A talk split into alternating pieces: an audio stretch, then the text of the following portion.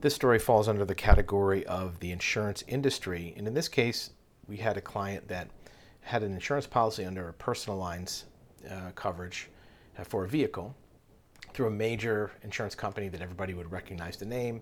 And in this case, it wasn't so much the insurance company that created a problem, it was the claims process with the repairer. And what happened was the vehicle had been damaged in an unusual way. A part had been added onto this vehicle to facilitate towing it behind a motorhome. And the way the part was installed improperly by a, a licensed garage, um, it caused damage to the vehicle. And when it was towed behind the motorhome, it actually bent the frame of the vehicle. So um, the damage was noticed, and the vehicle was brought uh, into a repair shop for evaluation. Uh, it was discovered that there were some damaged parts on the suspension. Um, the insured put in a claim with the insurance company, and the insurance company accepted the claim and they said they'd pay for the repairs. Uh, they sent the insured to what they called their preferred body shop, preferred collision repair facility.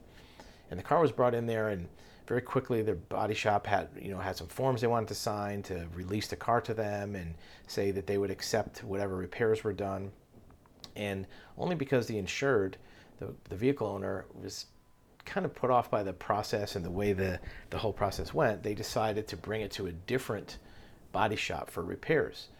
Uh, and when it was brought to the other body shop, that's when it was discovered that this damage had actually bent the frame and made the structural integrity of the vehicle uh, unsafe. Uh, so the insurance company ended up totaling the vehicle, making the total loss, paid a full policy limit claim to their credit. Um, but the story was had the insured left the vehicle at the first body shop, um, they would have tried to fix it. And that's the reason they wanted them to sign these forms because they knew that this was a total loss. But if the vehicle was a total loss, the body shop would not have been able to get any repair revenue by fixing it. So they actually put it down as a smaller repair and maybe put a supplemental claim for bigger repairs so they would get some revenue for trying to fix it. Maybe at some point it would have been discovered that it was totaled, but more than likely, from what we've been told from the insurance company and from the other body shop, that they would have put the car back out on the road with substandard repairs just so they could get a repair bill paid for by this insurance company if they at some point had decided that it was a total loss, even after putting repairs into it, they were at risk of the insurance company revoking the payments for the prior repairs by saying you should have known better. You should have known first it was a total loss. So it's likely that they would have put the car back on the road with these repairs. And the way that their contract was stated, um, there were very limited guarantees, only through the body shop, not through the insurance company. So the policyholder couldn't go back to the insurance company for more damages after the car was released.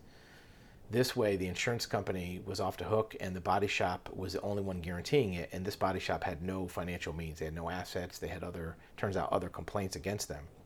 So the moral of the story is, if you're bringing a car for repairs at a body shop, depending upon the nature of the body shop, you may want to get a second opinion because one body shop might be completely motivated by getting the most repair bill out of it, even doing either repairs on a vehicle that should be totaled or repairs that are not necessary. In many cases, the insurance company may not know about it. Uh, most insurance companies don't send out their own um, adjuster on claims anymore. Uh, and when they do, it's very limited. They can't send out an adjuster on every claim.